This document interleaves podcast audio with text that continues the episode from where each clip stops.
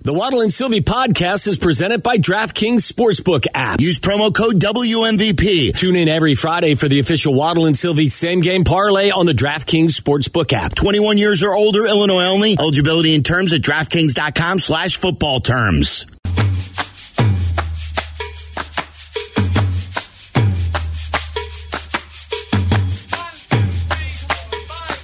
All right, uh, let's uh, not waste any time.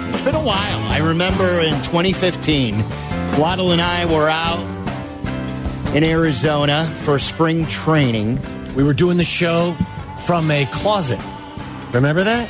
Yeah, that was like day two or three. That wasn't during this incident where I was going to tell about uh, because we got the press box access Yes. for our Joe Maddon interview. That's correct. And but yes, so like on day two or three, we it was during a Cubs Sox game, and um, all the broadcast booths were filled because it was a Cubs Sox game. So it, they had to take the Cubs TV, both TV booths were filled. Both the radio booths were filled. So we were there to do our show in the afternoon during the game, and none of the other booths were available. So they're like, let's put Waddle and Silvy in the in the copy room. Theo walked in and he looked at us and he's like, "You guys are like in office space right now. You guys lost your office." Yeah. what's his name, Stanley, or what, what's the guy who was demoted into the basement? But I remember, I always remember Joe came up in one of those early interviews in 2015, and we were just super impressed. Yeah. and he brought his fungo bat with He him. did. We he was were- raving about Javi, I believe, that time when we talked to him and, as well. And then remember, they demoted him in 2015 off the bat, but he kept telling us, he kept saying, I'm telling you guys, Yeah. this guy Javi, this guy Javi's going to be able to play. And he was absolutely right. Joe Maddon, who, um, who, who was fantastic uh, in this town, and uh, it should never be forgotten, uh, joins us right now on the CarX Tire and Auto Hotline on the Waddle and Silvy Show. Joe, how you feeling today? I'm doing great, and that's very kind of you. Everything you just said, I do miss it. I'm not going to lie.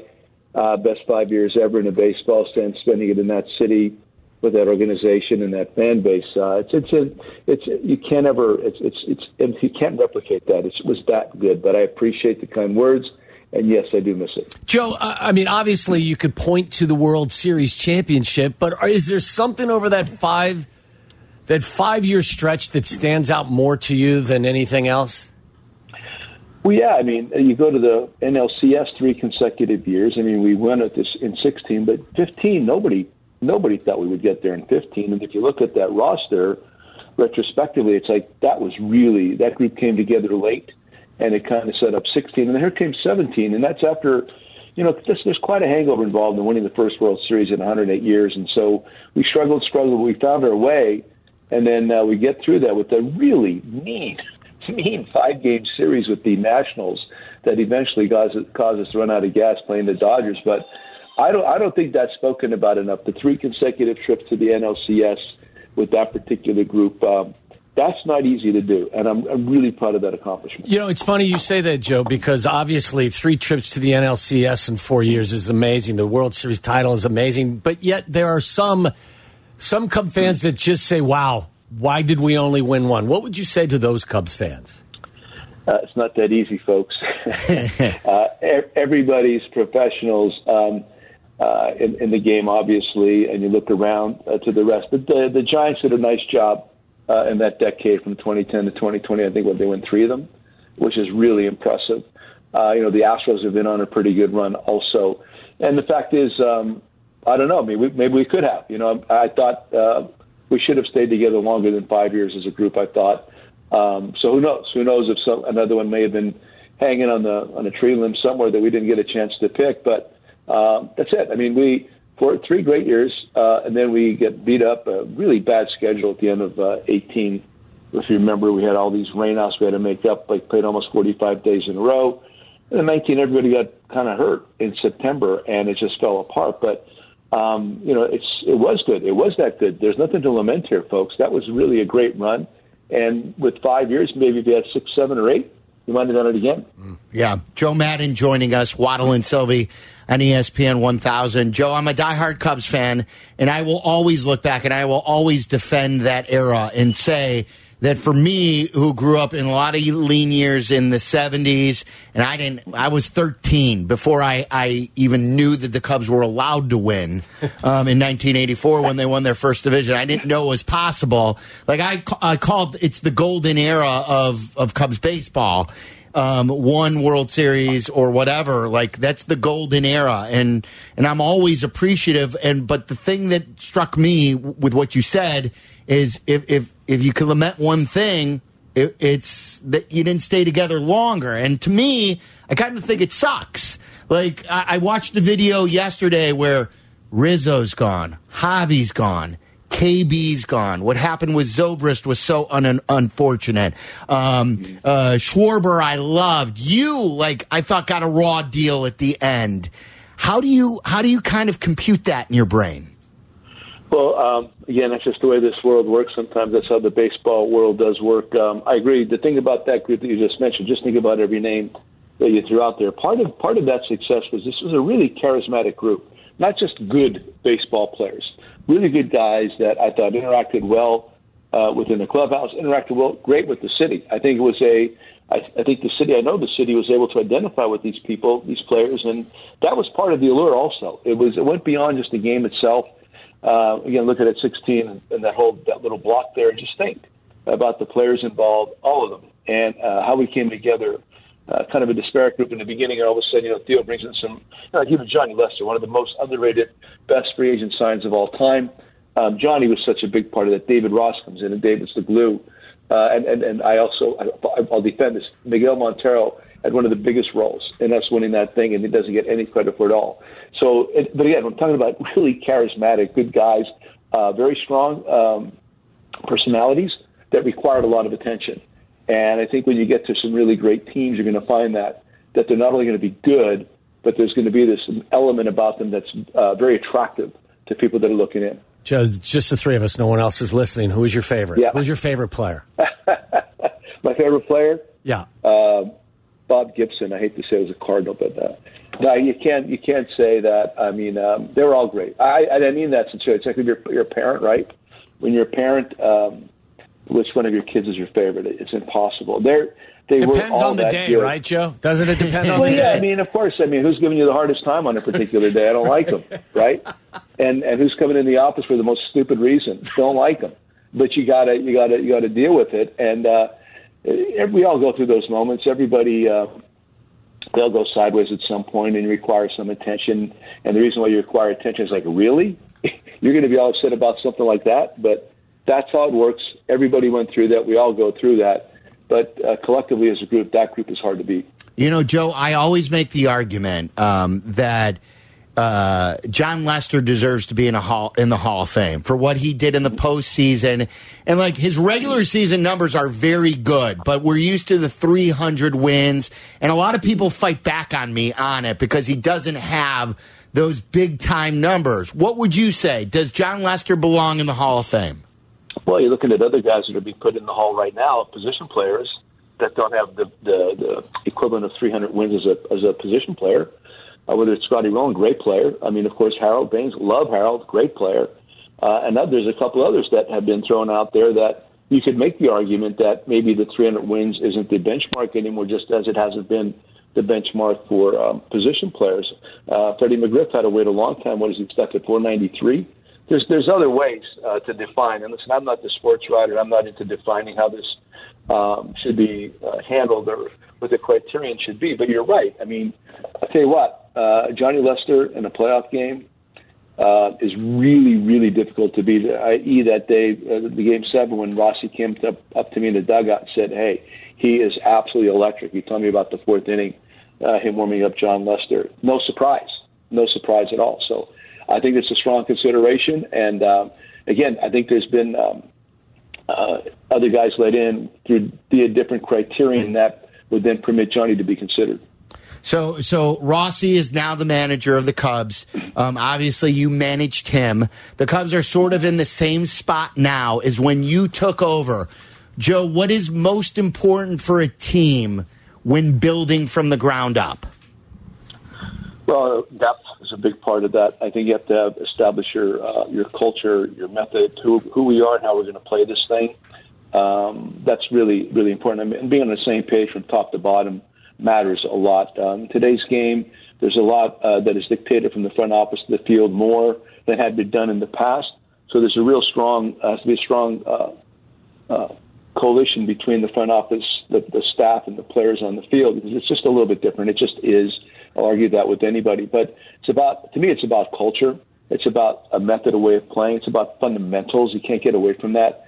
Uh, you know, analytics are analytics, but I think we get so upset with the word analytics, and that that's really more the problem than analytics is itself. Analytics is information. We've been doing this for a thousand years. It's just a different way of saying information and how that's uh, taken from the top to the bottom.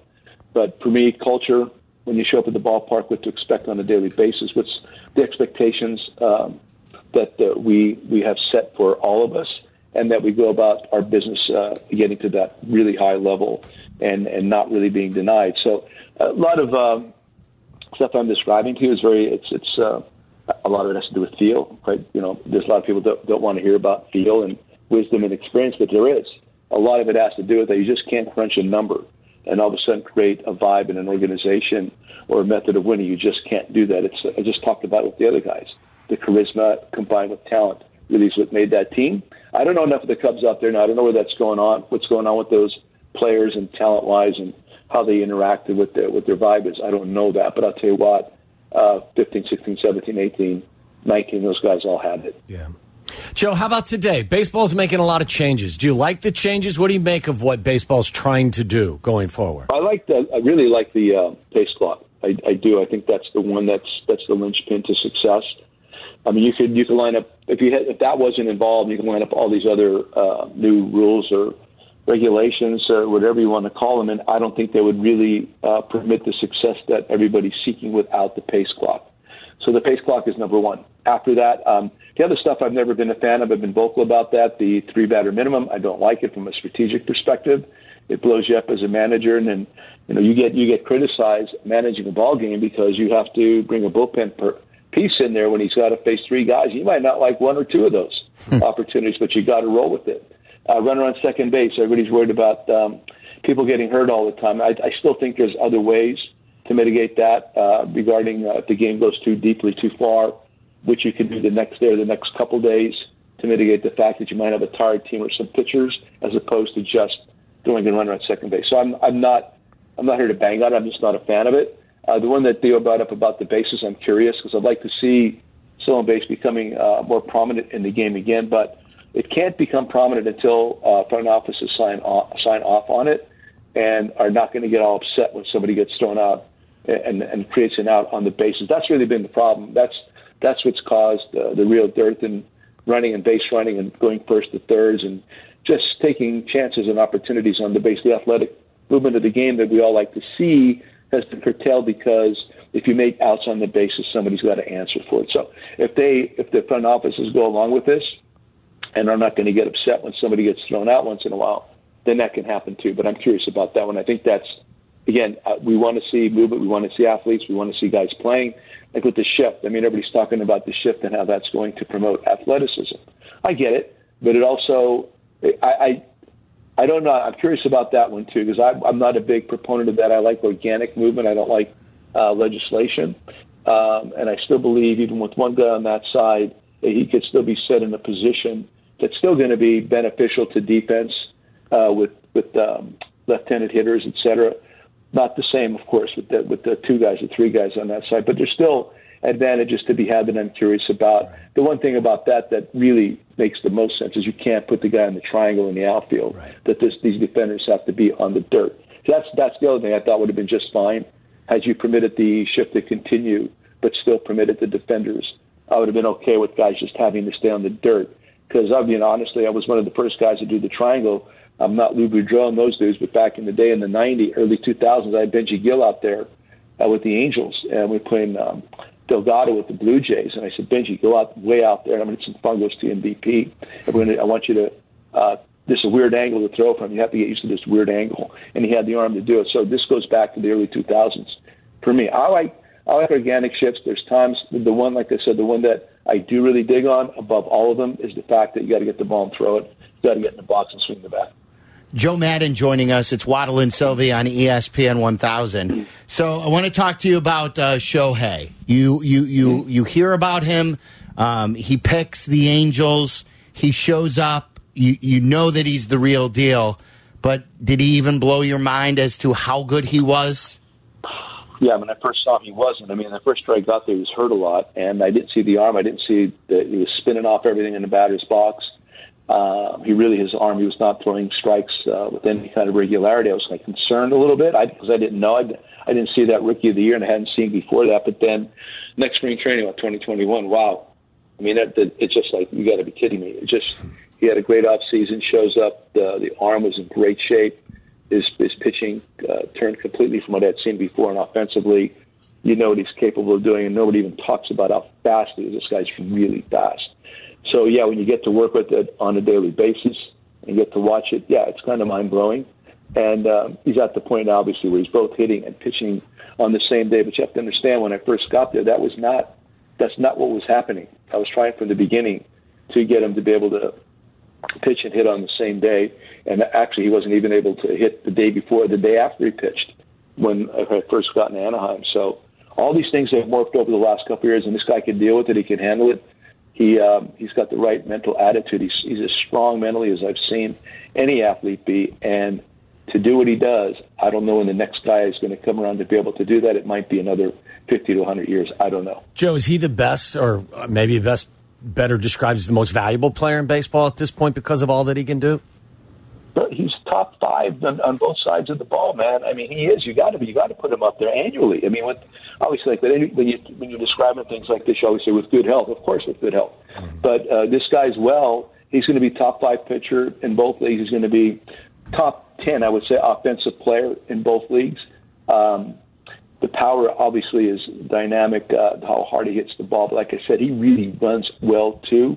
And I think as he continues to, you know, be in the league, he's going to make some really good adjustments at the plate that is going to permit him to do things like drive the ball the other side more readily, as opposed to just uh, feel like he has to pull the ball all the time. He knows what he's doing, man. This guy can make adjustments on the fly. As a pitcher, he's got as great a feel for pitching as anybody I've ever had uh, in his regards to his ability to create in the moment. You, Darvish, and him, uh, the guys that I've had, are really um, unique in their ability to take the ball before the game, feel something, ask a couple questions, take it in the game, and be dynamic with it. It's just it's just another level. Yeah. Uh, Joe, you wrote the book, Book of Joe, Trying Not to Suck at Baseball in Life. Was the reason you wrote it because Jesse Rogers gave you the first taste of book writing and you loved it so much you had to write it by yourself? Or did he screw it up the first time so badly that you had to do it the right way and had to write for yourself? I think both answers are, are both are correct, right? I think. Uh, you know, because the the first book, I really had nothing to do with the first one. Him and uh, uh, Chastain uh, did that book, and others. I, I, I advocated. I did whatever I could to help both of those. I love Jesse. Jesse and I have a great relationship, but uh, yeah, I, I really had nothing to do with that, and I've always been waiting to do this. Actually, the, all the stuff I did for it, the recording I did for it, was during the pandemic when we got sent back uh, 2020, I was in a RV park in East Mesa, Arizona. I rode my bike every day for like three months, almost 100 consecutive days, and I recorded over 100 hours of audio. And I would send it to Tommy Verducci and the publisher every day. And they would ask me to, they would direct me, dig down more deeply in this particular area. Is there something you're missing in regards to this? Can you explain more deeply what you have, what, what uh, the point is regarding what you had said yesterday? I kept getting directed, and it was a tremendous experience for me. So I gave it to Tommy, and Verducci's that skillful. Tommy's a really great writer, very bright young man. So it began in 2020, but I'd been asked back in 2008 after the Rays went to the World Series, and I thought, nah, I'm not. It's not time for something like that. I'm not ready to see my face or name on a book. But I felt after I left the Cubs, I thought it was the right thing to do. Approach Tommy, and we put it together. And he and I are also doing a podcast now, the Book of Joe podcast. We just got back from Savannah, Georgia. We were at the Savannah Book Festival, which was an absolute blast.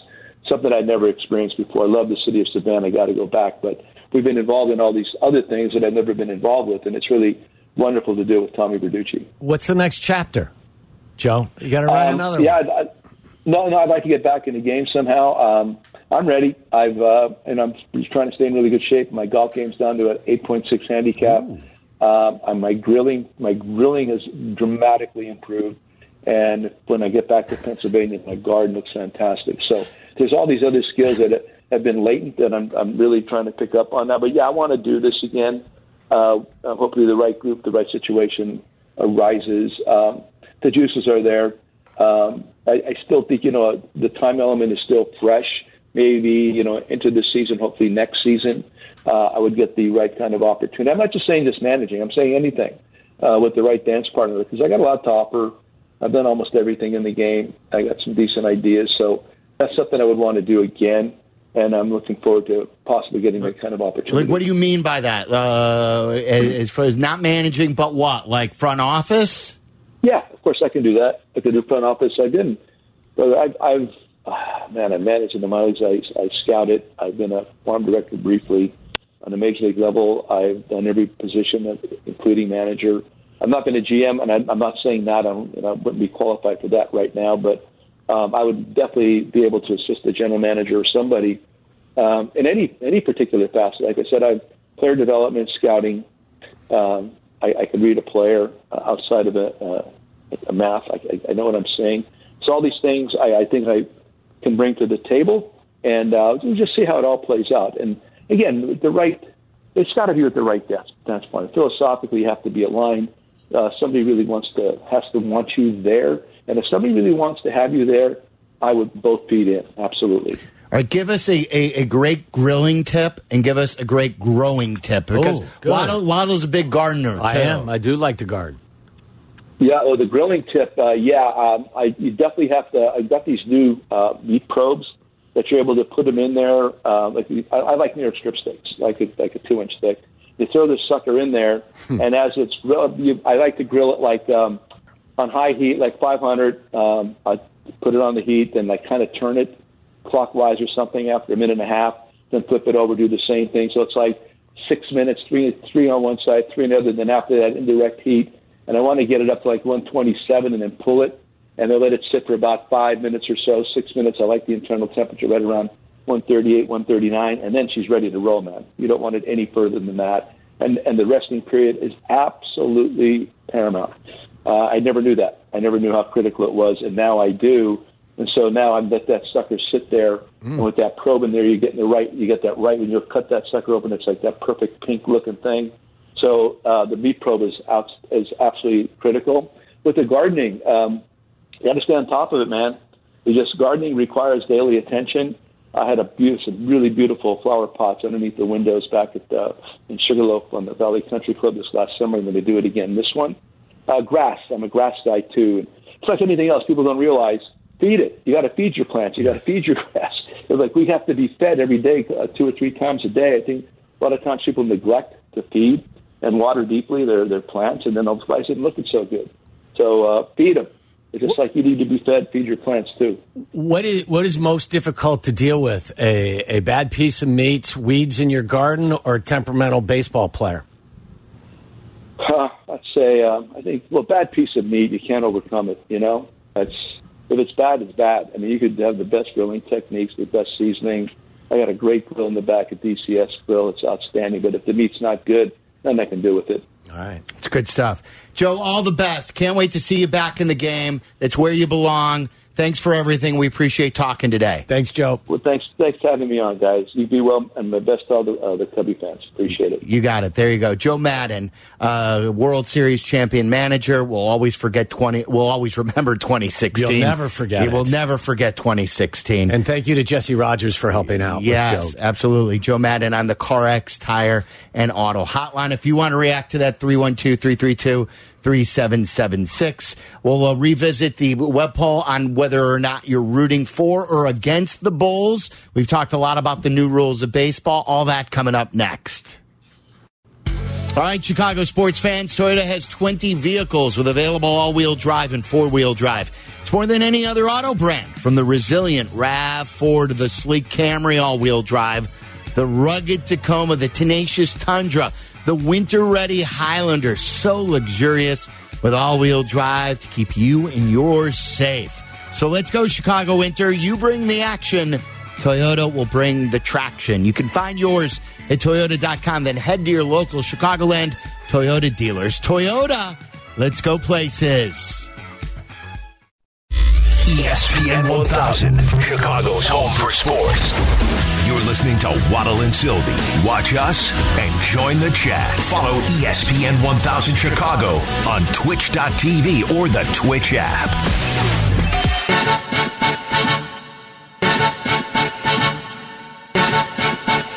Oh. I do miss uh, hearing Joe. I miss talking to Joe. Yeah, listen, like we're not going to pretend that there weren't times when we disagreed with some of the stuff that Joe did. That's the nature of sports. But in general, you know, in total, I thought the Joe Maddon experience on the north side was pretty good. There was the micro and the macro. Yeah, like there were many micro moments where I critiqued the hell out of him. I like, and someone commented in the Twitch chat, like I was all over him in Game Seven. It was funny because I think for good reason. Cap, yeah, Cap and I argued about Game Seven, where he defended Joe and I went after Joe, and it, i i in the end, Cap ended up being a huge crit, critic of Joe in the end, which was weird because like he nearly blew blew that Game Seven where. Um, you know, whether, whether or not uh, he said that Jon Lester would not come in in a dirty inning. Uh, I thought he pulled Hendricks out too early. All you got to do is listen to our interview with Jay, Jay Hay. Hay, and, and you'll get the feel that there the was squeeze bunt with two strikes with Javi. Yeah.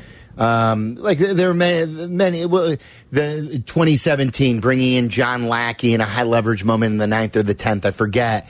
But like John Lackey was not a reliever. John Lackey's first inning was always his worst inning, and to bring him in in that moment was awful. Like there were many things, but the totality in the big picture. And like one of my buddies, Perry, who hates he hates Maddon. Hey, he's like he's like, boy, you guys are talking to this guy. Even called him a goober. Like I love Joe. Joe to me set the culture perfectly. Like to me, again, like I thought Javi was brought up in a perfect environment. I don't know if Javi would have become the player he like. You know, we always talk about um, a lot of the quarterbacks or a lot of players were in the right environment to blossom. Yeah. I think Javi was in the perfect situation for him to grow as a baseball player. I agree. In that culture, in that environment. And I think there were a lot of other players who were. And um, It it does when you look back at it. You do have to remember and remind yourself it was only five years. He, he Like was it- only here for five years. Yeah. And think about all the other people who were given contract extensions in this town who were lesser coaches Yes. and lesser general managers. And um, think about Theo. Theo didn't hire particularly well before Joe Maddon. He had two missteps. Can you name Theo's? Dale Sveum, Uh huh. Ricky Renteria. Yeah. I mean, they weren't exactly Do I win Gr- anything? great. No, you, no, there are no prize. Not exactly great hires before, and so you bring in Joe from Tampa, and all of a sudden now you got cred. You got street cred. You know what I mean? As far as the manager, and and you can go out and he can help you recruit a Jon Lester because now you've got a manager too, who's been there and done that.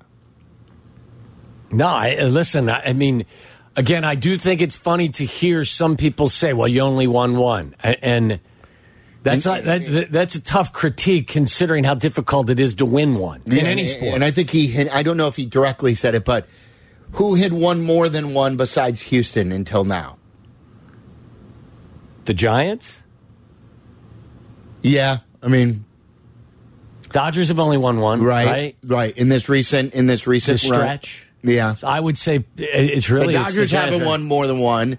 Houston And the- the more- Giants won three, right? Three, and yeah, every other year they were on that roll. Um, but like the he, one of Houston's it has kind of an asterisk with it, you know. Yes. Even the Dodgers. I mean, Right, they the won Dodgers the sixty game season. Right. They've won, right? Well, that's true. They, don't have two. the- yeah. That's that's it for them. They just have one. So, look, it's, it's it's better than most franchises, that's for sure. Yeah. It, it just is. It really was weird the way it just ended forever. Well, yeah, that's the part. The part that is most strange is that there was no one left standing. Yeah, yeah. Uh, Barry in Bronzeville wanted to uh, talk about the Bears when we were uh, playing the Louis Riddick stuff from earlier about him calling the Bears the team that is number one that must win the offseason. What's up, Barry? Hey, good afternoon, gentlemen. So, a couple of things. I heard Waddle say maybe we'll win seven or eight games. So, I heard something the other day that was interesting, right? So, the Bears lost, I want to say, seven or eight games by one score, right? And so, we have a lot of draft capital because we won't have the one number one pick, and we have the money. We all know that, right? If you give the Bears a pass rusher that's going to make the guys behind them much better, which improves the defense. And if you get a run stop or two, that's a bigger bonus. But if we if we hit on the left tackle because the run game, the run blocking was pretty good, and we get us a number one receiver, I can see us in double digit wins next year. I'm not there. I, I can't get there yet. I think that's asking a lot. Ten and seven. And, and Barry, honestly, I, I I know what you're saying with regard to them losing eight one score games, but I would turn it around and go, well, one of their wins was in a monsoon opening mm-hmm. game of the season. Another game against the Texans, a horrible team. You were fortunate you had two tipped passes. One was in the, in your red zone and one was in their red zone. I mean, we could play that game to the end of time. So, Well, what uh, about the games against Buffalo, the games against Dallas, and, and that was just an oversight by Justin Fields by not touching the guy. The games against Philadelphia. yeah, but Buffalo won all- 35 to 13, Barry. that game was a lot closer than that. What, you- what Okay, you I know, but this this is my point, Barry. Is that we can we can do we can do this, and, Did and Justin I, I Fields play appreciate that game? Uh, Justin played. Did Justin play against the Bills? I'm not even sure. I'm 63, so I don't remember. I don't right, think you know, he I'm going to played. get it for you. so, Yes, yeah. Justin Yeah, did, did. play. Yeah, Justin played. Okay, all righty. You guys have a good day. All right, Love you. thanks, Barry. Look, I'm not appreciate I- it. Look, I'm not trying to be. I'm don't not trying. cap. Don't cap yourself with him. Like does that Cap's mean? on. He's telling everybody they can't do this, they can't do that. Like I wouldn't rule out ten. I'm not saying they're gonna win ten, but I'm not there. stranger, right? Did you want me to tell? I mean, I'm going to tell him I'm not there. I'm not there at 10 wins next year. I think the range of seven, eight, nine is possible. Well, that's what I said. Yeah. I just never mentioned 10. Right. I think the I think going from three wins to seven or eight wins is going to be so much easier than going from seven or eight wins to 10, 11, or 12 wins. I think, uh, look, don't get me wrong. I've told you last year I was patient and forgiving. This season, 2023, you got to show promise. You've got to show progress. The tearing down is the easy part, the building up is the difficult spot.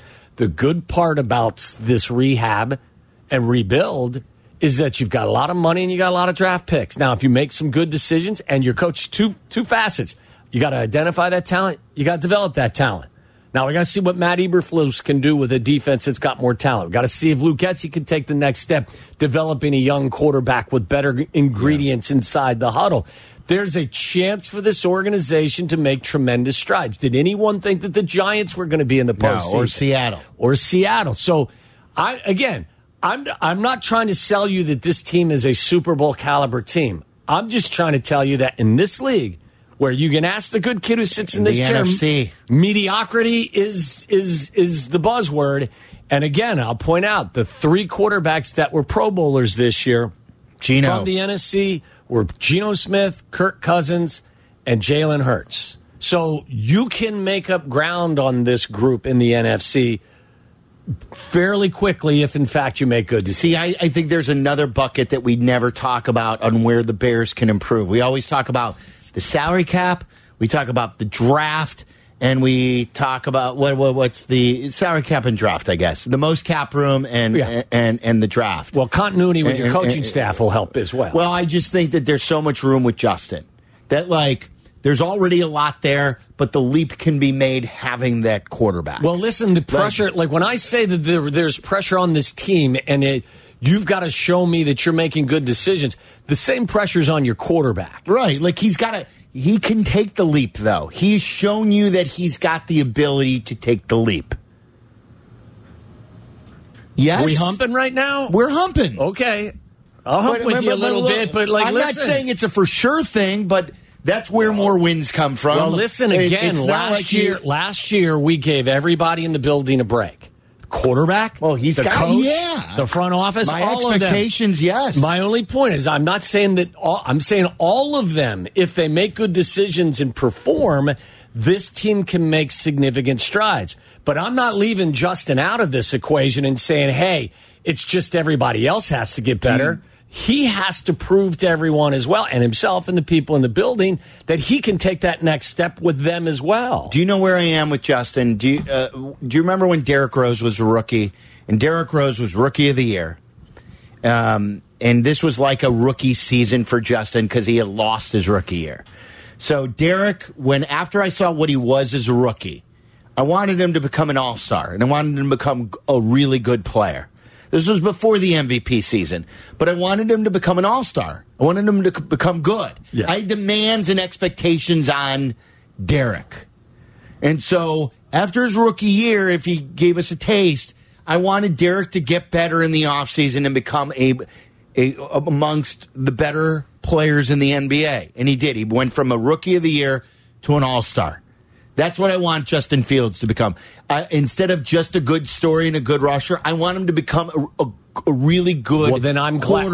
I'm. I'm glad that That's you're putting that expectation level yes. because that's a steep expectation. It is, but yes. like again, it's big boy league here. Absolutely. This is, you were on the same page here. Yeah. Totally on the same page. Like, everyone's got to step up this you year. Said, like you said, we, we talked about it with Kris Bryant. We said about it with Tim Anderson. Yes. you set the bar. That's right. I don't set it. You think you think Justin Fields is going into the offseason saying, "That's nice. I'd like to be continue where I went." His, I hope his expectations Listen. are to become a really good quarterback Listen, this his offseason. approach and his intangibles are, are one of the biggest reasons I have faith and hope and optimism in him because he's got that it factor. Now you've got to prove that you can, when teams adjust to you, that you got another, you got another card to play here. yeah, like- and and hopefully with the his development and the development around him, they do it all together. But it can't be just one group and not the other. It can't be the defense just getting better and the offense continuing to lag behind. It can't be, you know, it's got to be all of them. It's got to be Ryan Poles does his job well. Matt Eberflus does his job well. Luke Getsy continues to do good things as their offensive coordinator. And Justin, as their most important player, has to take another big step in the other aspect of his position. You can't average 140 passing yards per game. Some of that is based on everything. That's got to be better next year. yeah, I have I have expectations, and that's a compliment to him. That his that you have expectations. Yeah, that, Yes, it's, it's his ability. Yeah. 312-332-3776 if you want to react to that. Tyler Aki is in for Chris Black and Adam Abdallah today. They were in for um, Greeny, so if you want their show, you can get it on the ESPN Chicago app uh, on the uh, Black and Abdallah uh, podcast. So more coming up next. Guys, we're not out of the woods yet for winter, so if you have any issues with your furnace, if you have any questions, if you don't have that peace of mind that I have, I want you to contact ABC right now. 4abc.com. That's the number 4abc.com. There's still a while to go. Um, and uh, your furnace should be running the way it's supposed to be running, and ABC will make sure that it is. I had Tamara come over at the beginning of the season, and uh, he gave me a five star experience that you're going to have as well. And uh, recently, I had a plumbing issue, a toilet issue in the master bathroom. I had Jason, the plumber, come over. He was outstanding. I've called him a superhero. It was because not only did he fix my toilet issue, he went around the house through a checklist, making sure everything was operating correctly. I had a hot water heater issue. I said, hey, you mind checking this out? Shower's not as hot as I'd like it to be.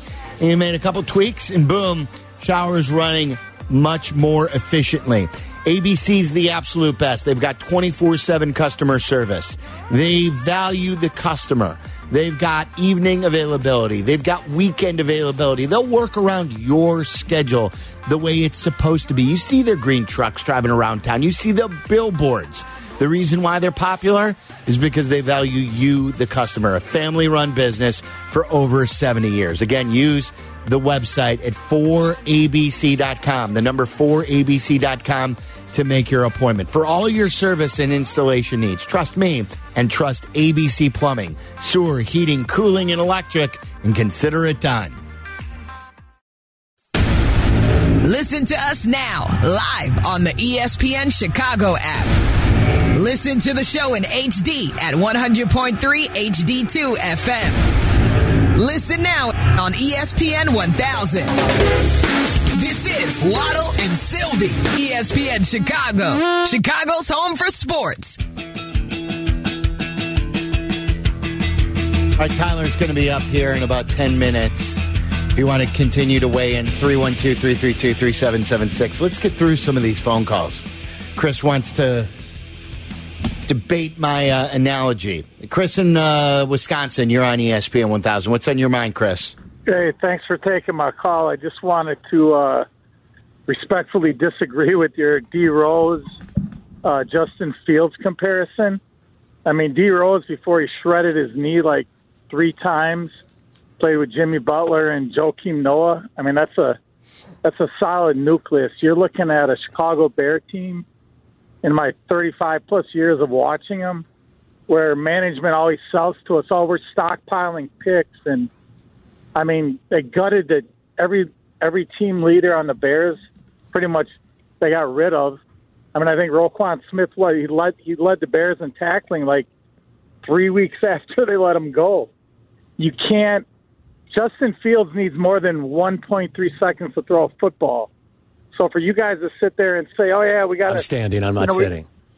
we really got to see more out of Justin next year. Yeah, if Poles can give him some some some time to throw the football, you will. But if if they don't, Of course, you're course. going to get the same thing. Of course, yeah. So- yeah, no, Right. I, I, I get it. So Like- let's like not put that- any let's not put any responsibility on the quarterback as well, Chris.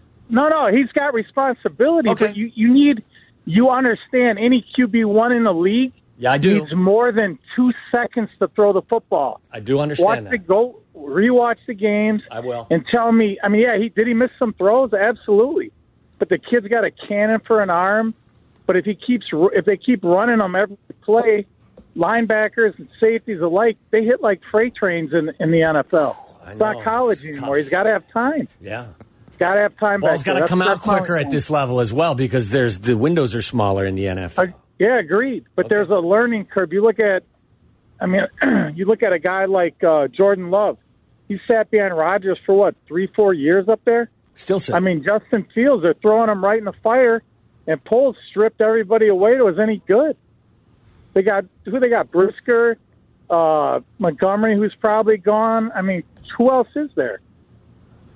well, that's the I job. don't Now, now's the job. Now's the job Kmet. is you got to build you're people. It's on. It's on Poles. Poles is the one that pulls the strings. And, and it's and, and you're right. His supporting Fields cast has to get better. But remember, Derrick Rose wasn't surrounded by the guys you mentioned, except Noah. Um, he had Ben Gordon. and That was a 500 team with Vinny Del Negro. The one I mentioned is a rookie. Okay. Okay. good point. So, yep. but but but yeah, look, basketball is much more of an individual sport than football. But but. Uh-huh. I, all I'm saying is my expect. I was talking about my expectation level um, of how I felt about Rose, and it's how I feel about Justin going into from Derrick's rookie year to his second year. So it's look, Yeah, it's not apples to apples, but that's all For it sure. is. Chris, For sure. thanks. I want to I get to some more calls. guys. All right, Love the show. Thank, Thank you. Bye. Rough It's like- around the edges. Well, it's just like you're you just you you're repeating all of the things we said, but then disagreeing with all of the things that you just repeated that we said. Like, so I don't understand where the angst is. It's like arguing with someone in your family. I know I said the same thing. Well, then what are we fighting about? We're I don't know. See, that's why you have your mother-in-law stay in a hotel. Oh, my mother-in-law's fine. Uh, Dave in Northbrook, you're on ESPN 1000. What's up, Dave? Yeah, hey, I just want to list the teams that I think the Bears are better than going in. Okay, let's hear this. I mean, you know, it's, the, Bills. it's the old class. No, no, no, no. I'm not going to go there. No, no, no. Chiefs. Houston, Houston, Detroit, Jets, Browns, and Arizona. They're not better than Detroit. Detroit's really good. Come on. They're not. They're not. You wouldn't, good. if you if Dave, you're Dave, up Dave, today, Dave, their their line, their their roster right now is not better than the Detroit Lions. It's not. okay, all right. Well, next year Packers are going down because Rodgers ain't gonna be there. Down, down, And down. Cousins- Packers are going down. No, down in down in position, and Cousins ain't all that for the Vikings. And let me ask you this: Why did we get rid of Roquan and the other DN that we had? It was really good. Robert Quinn? The sacks.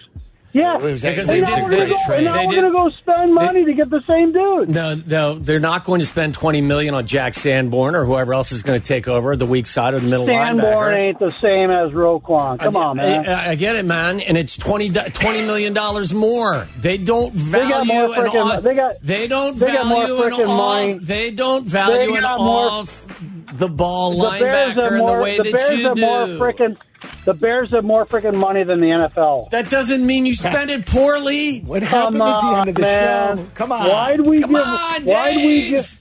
Why'd we give We're humping. Roquan up? We're gonna go buy another dude like him. No, you're not. All right, call back tomorrow, Dave. All right, Yeah. we want Hey, to talk wait, to you hey, tomorrow. wait, wait, one We more gotta- thing. we got- One more thing. They yelled at us Hey, for one being more late. thing. I, I can't tomorrow. Hey, what- Yeah, hey, Call tomorrow. we gotta Hey, go. Call tomorrow. We gotta Call go. tomorrow. We gotta go. We gotta Call tomorrow. We got to go. Tyler's up next. Thank you to Joe Maddon for joining us. Great Tomorrow job by we'll Charlie Bevins and Bears. Tyler Aki. For Waddle, I'm Silvy. It's ESPN 1000. Have yourself a great nutty Thursday.